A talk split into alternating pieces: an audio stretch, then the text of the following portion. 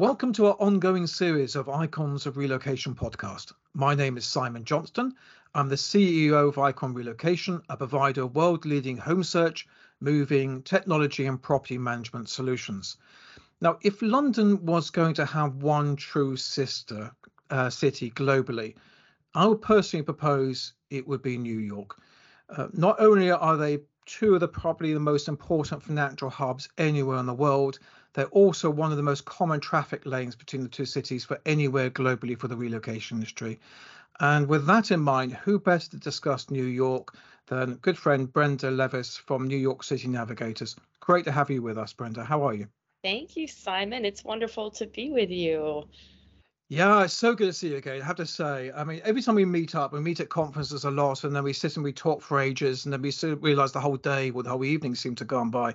Uh, I think there's a danger doing it here because there is just so much to unpack and discuss.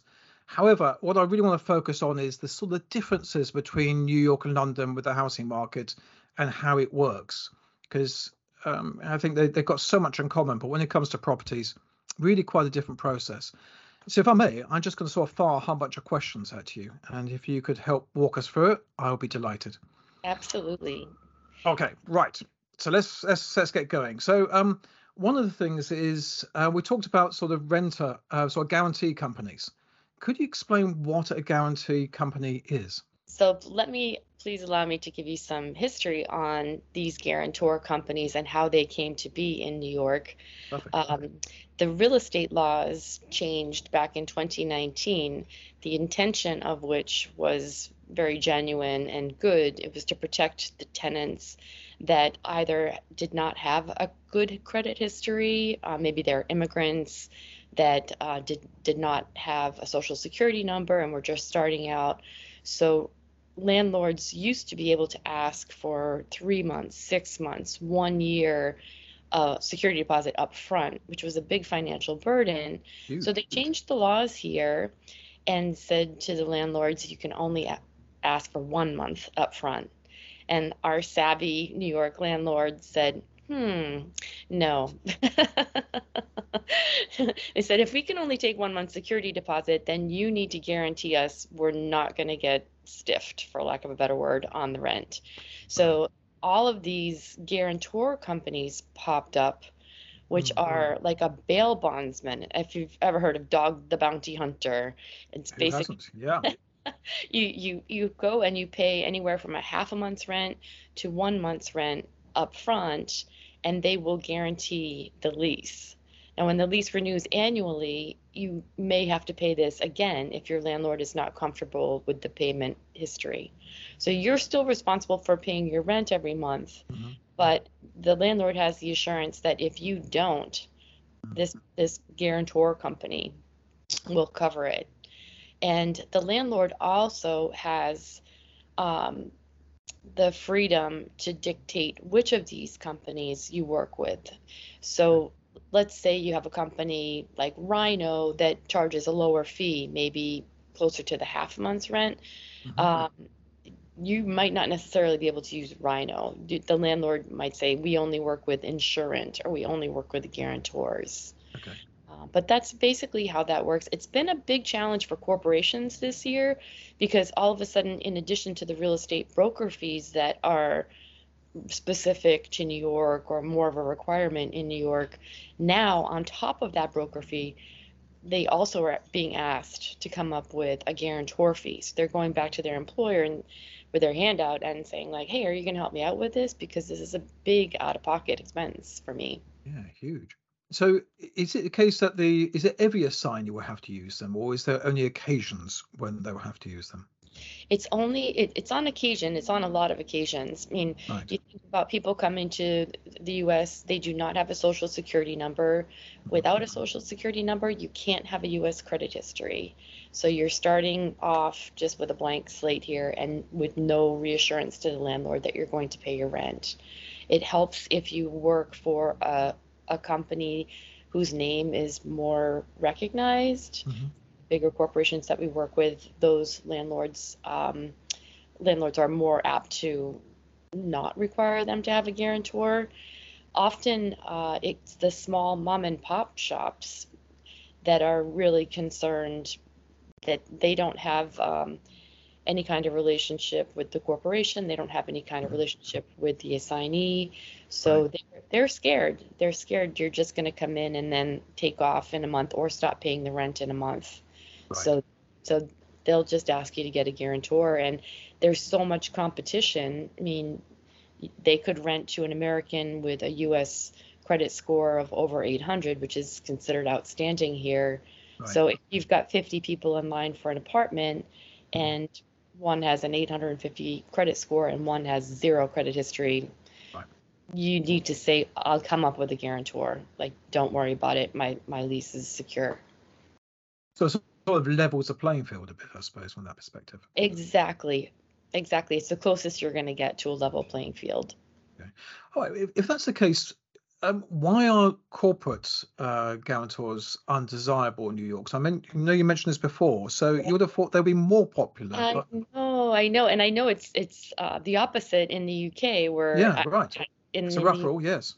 in the UK, I've I've learned that uh, it's much more common that that clients really like to have a corporate guarantor, and it's totally the opposite on this side. Um, and and there are a couple of reasons for that, really. Um, the the first being that if if a landlord has a corporate lease and something happens with that, they this is a very litigious society, as you may have heard. Uh, so- yes. to have to go to court against a big corporation who might have internal counsel you just you're not going to have deep enough pockets to, to go to battle against a corporation. So they're afraid. They're, the landlords are afraid there That's Uh, amazing because you would have thought, sorry to jump in there, but you would have thought that a major company wouldn't want their image or reputation um, sort of damaged in that way. So therefore, there will be a relatively safe bet. But you're saying it really is quite the opposite. Yeah, it, it really is the opposite. Landlords don't want anything to do with having to go to battle against a corporation. Um, and then the, the other thing is, even if they weren't worried about that aspect of it, let's say the employee leaves the firm, they didn't have a lease with the employee, they had a lease with the corporation. Right. That now that corporation can rotate in additional employees. And most buildings in New York do not want the transient stays. So that's also not desirable at all for Okay. landlords. So really fundamental difference. That's a really good one. Let's, go on to another fundamental difference, which uh, I always find interesting, and that's the wonderful world of brokers' fees. Um, Yes. so could you walk us through when are they required to be paid, and is it always the case there'll be a broker's fee? Yes. So New York is its own beast with regards to broker fees and, and New York City specifically, because even outside of New York, within New York State, um, the rules in, let's say, Westchester County are different than New York City. The rules in Long Island, the rules in upstate, um, it's all different. But in New York City specifically, uh, you you do not have to pay a broker fee. This is surprising to some people. You don't always have to pay a broker fee. Okay. Uh, We actually have programs where we help clients that are not authorized for a broker fee go directly to buildings that have management companies in house, and they can rent a unit straight from the building and not pay a broker fee.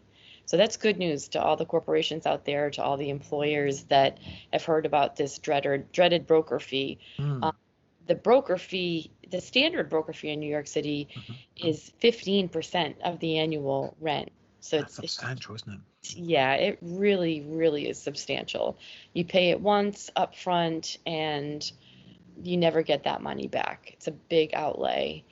Um, we have seen over the years more and more companies, corporations stepping away from covering that benefit for their employees because it is Mm. such a big expense. So employees are trying to get more resourceful and how can I find an apartment without using the services of a broker?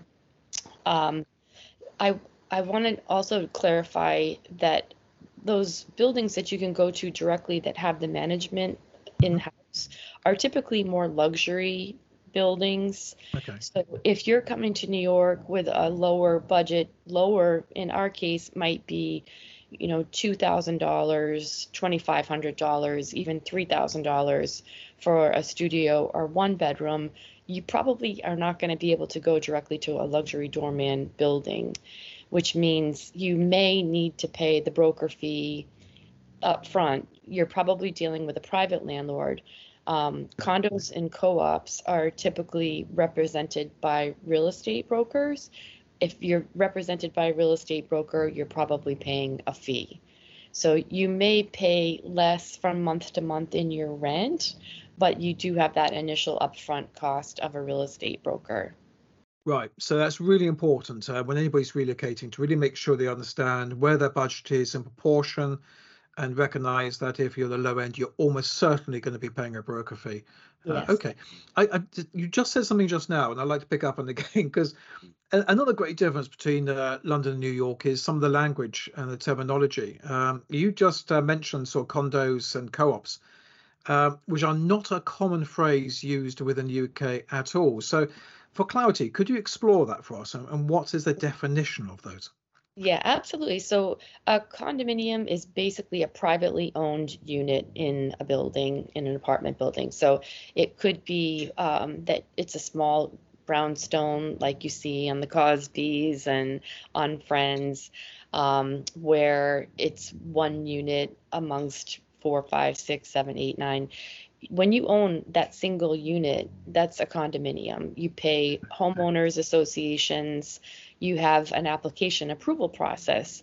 Usually with condominiums, it's not terribly stringent. I've actually never seen a condominium application be turned down. It's just that you're getting into additional application fees versus going to um, a luxury building that you just walk in. When you say additional application fees, just to pick up on that, can you just expand on that a bit more? What so, are we talking about there? Yeah, so going back to those 2019 real estate law changes, um, New York City and also capped the application fee at twenty dollars, which is fabulous. That that's mm. really really nice. You just what were they before? Sorry to keep asking questions with you. I mean, did it vary enormously, substantially higher? It did. I mean, it could it could go up. Um, it could go up to two fifty. It could go up even higher than than right. that. Okay. Right. Yeah, depending on um, if so if you're if it's a condo and you're getting into condo application fees, mm. um, you could easily be paying 250 350 and there are higher move-in fees um, than you'd get into with a rental building. So you might be asked to put up a, a thousand dollar move-in fee or even more, and a thousand dollar move-out fee, non-refundable. It's just because you've gone into that building and they need to put down floor coverings and wall coverings, and there's maintenance involved in the in part of the building. So they're going to charge you for that. So you know, from a corporation's perspective, to have their employee come in, it's not as desirable. Um, but typically with a condominium, you're going to get higher end finishings because an owner at one point had that unit and they might have gone in and put in a washer and dryer. They may have put in nice moldings, higher end appliances, that kind of thing. So they're desirable. Condominiums are definitely desirable. Now, co ops, on mm. the hmm. other hand, are a lot more complicated. They are you don't even own the actual unit. So these are apartments in in a building. Um, the the price to purchase a co-op is going to be significantly less than to purchase a condominium, but the monthly maintenance fees are going to be lower on the condominium and much higher on the co-op. With co-op, you co-ops you're buying a shares in a corporation. So you have a board that you have to go to for everything. If you want to change the color of your door, if you want to do any kind of uh, you know amendments to your apartment, you've got to go to to the board. If you want to sublet, very often with a co-op, the board limits the number of years you can sublet your apartment. And let's say you can only sublet your apartment for two years. After that, you're you're done. Like that's it for the whole time that you own the apartment. Wow. And it's totally their decision and they can make whatever decision they see is appropriate. Yes. Yes. And so that can be challenging uh, if a transferee comes in and they might see this lovely co-op again it's an owner, even though it's shares in a corporation, an owner probably went in and did some upgrades and um, raised the quality of the finishings inside. With co-ops, because they are less expensive, you might get a better deal on the rent. So let's say somebody comes in from overseas, they want to rent this unit. What they might not be aware of is you can only rent that unit for one year, or you can only rent that unit for two years, and then you're probably going to be asked to leave because so there's no course of repeal. So you couldn't actually go back at the end of the term and ask for that decision to be revisited. It's the, the initial decision is final. No, done is done. So you wouldn't know that, right? You you wouldn't know that if you were Mm-hmm. just walking in off the street. You think, hey, I found this amazing apartment. You're not thinking Right. about going to happen a year from now or what's going to happen two years from now. Um, the other thing with co-ops is the applications are this thick of paperwork. They scour your financials, and if you're coming in from overseas, that's going to be even more challenging. The other um, part that's not as desirable with co-ops is the turnaround time on that application process is maybe 30 days it could be 60 days even it's a long time. 60 days for what? For all the documentation to be completed so you can enter the property. and to review to be reviewed by the board. The board can take up to 60 days to come back. So here you are in limbo and you're probably going to go back to your employer and say you know what? They're still reviewing my application. Can i have an extra 30 days of temporary housing? So that's not it's not good. It's not good for the corporation. It's No. Um, it's not good for the transferee. And also, at the end of it, what if the board says, no, you can't have this apartment? Then you just wasted 30 to 60 days and you're back to square one. And you have to start this process all over again. Wow, it's, it's extraordinary, isn't it? I mean, that is so radically different from the UK perspective, which we just don't have anything that actually mirrors that at all. So, a real added challenge. Um, okay, here's a, an- another question to go along with this. You, you talked about improvements to the property and etc. Um, uh, the the the what we all call the white goods in there might be improved, but what about sort of furnished versus unfurnished? What would you typically expect? Yeah, yeah, that's a great question. And um, again, it's it's one of the things that is the opposite from the UK, where you have more furnished units on the market. Americans typically like to take their furniture with them when they move. so in New York City, in particular, um, you have a lot of apartments that are going to be unfurnished. It's it's unlikely that a unit is going to be furnished. Um, if you are coming to New York and you do want a furnished unit, although the selection is going to be limited, you will have an advantage over all of the applicants that don't want a furnished unit because they might be offering to the landlord, um, I'll pay you a little bit extra for you to take all the furniture out and put it in storage because I love your Right, right. apartment, don't love your furnishings. Right. right. So if they have uh, less maintenance and don't have to deal with having their household goods pulled out, then you might have an advantage over it. But um, to go with just a, a straight unit, one year lease, you're probably not paying a premium for it being furnished because it's not necessarily considered an advantage here. Okay. I mean, it is an unfair question, and I appreciate that up front, but what sort of percentage of properties would you say would be furnished versus unfurnished? I mean, would it, is it really the minority that would be furnished? So if if you were looking, would you be looking at a vastly reduced housing stock as a result? I'd say 5% or less. Five, right, okay, all right. Yeah, So yeah. so if you are looking for furnished, you may have some advantages, but you have to accept that the options available to you would be very limited indeed. Yes, yes, yes. And then also um, washer dryers. I know in the UK that's very, very common, and here it's not common at all. Um, when you when you get into units that are two two bedrooms or more, you can expect that they probably will have put washer dryers in. But for all the studio apartments that are in New York City and all the one bedrooms, we just don't have the plumbing. So it's it's really a luxury if you find a washer or dryer in the unit. You you might get them in the building. You might Get I say, would there be a communal area perhaps? Sometimes, Okay. not always. Okay. Um, you get into neighborhoods like the West Village that are highly desirable, but there are a lot of brownstone units and they're very Mhm. old builds. So you probably won't find the plumbing there. So you might not even have it in the building. You might have to go down the street to the laundromat. Old wow. school. Yeah. Worth remembering. Okay, you just said something else which I'm going to pick up, and you're talking about some of the areas and neighborhoods. So, I mean, we could talk about this for ages, but perhaps we could focus. Which of the neighborhoods would you suggest are up, and coming and maybe should be at the forefront of your thinking? Yeah, I think as we're seeing the the rental prices just be uh, you know through the roof right now, uh, we're finding that we're needing to come up with options outside of the city. Places like Astoria that you used to have to push people to are high. Astoria is part of Queens, but it's a 20 minute commute to Midtown East. Um, so that's a really good option for people that are working in that location. They've built a lot more luxury doorman buildings out there, but let's say you can get um, a one bedroom for 3000 instead of 5000 um, so that's it's and it's got a great um, vibe to it. It's got a big Greek influence. It's very international, lots of fun shops and restaurants.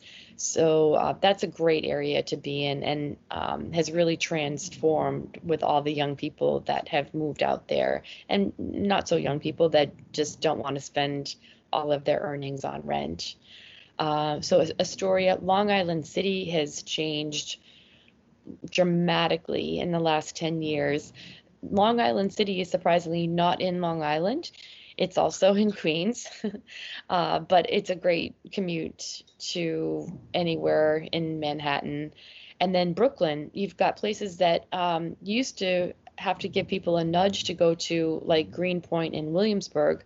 Prices in Williamsburg are higher than Manhattan now. So that's quieting down a little bit, and you're seeing other neighborhoods pop up as more desirable, like Fort Greene, which is next to Park Slope, areas like Flatbush, Crown Heights, Bed-Stuy, which is an area you wouldn't have been rushing to move to 10 years ago, but Mm.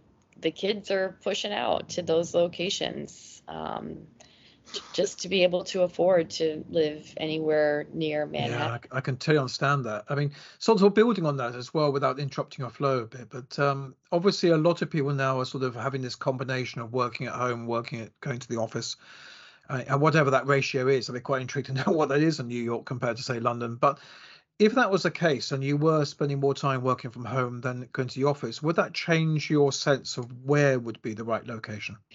I think it absolutely does because a, a lot of times now, part of the initiation conversation is that they want a work from home space.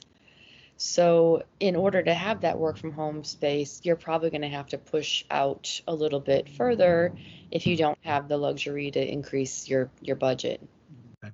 Yeah. So when you say pushing up a bit further, what would that mean in the sense of commuting time or sort of distance, however you best want to interpret that? Yeah, yeah, exactly. Um, so pushing out to some of those locations in Brooklyn, I mean, you you might be talking about an hour commute into Midtown. Um, but it, it's really just what you have to do in in order to to have that New York City experience, and New York City meaning the boroughs included, so Yeah. Brooklyn, Queens, um, Staten Island. I think people are still feeling like they're part of the city, and those areas feel very much um, like like the city, and they're all developing their own different flares too. Even New Jersey, I mean, it used to be really Hmm. tough.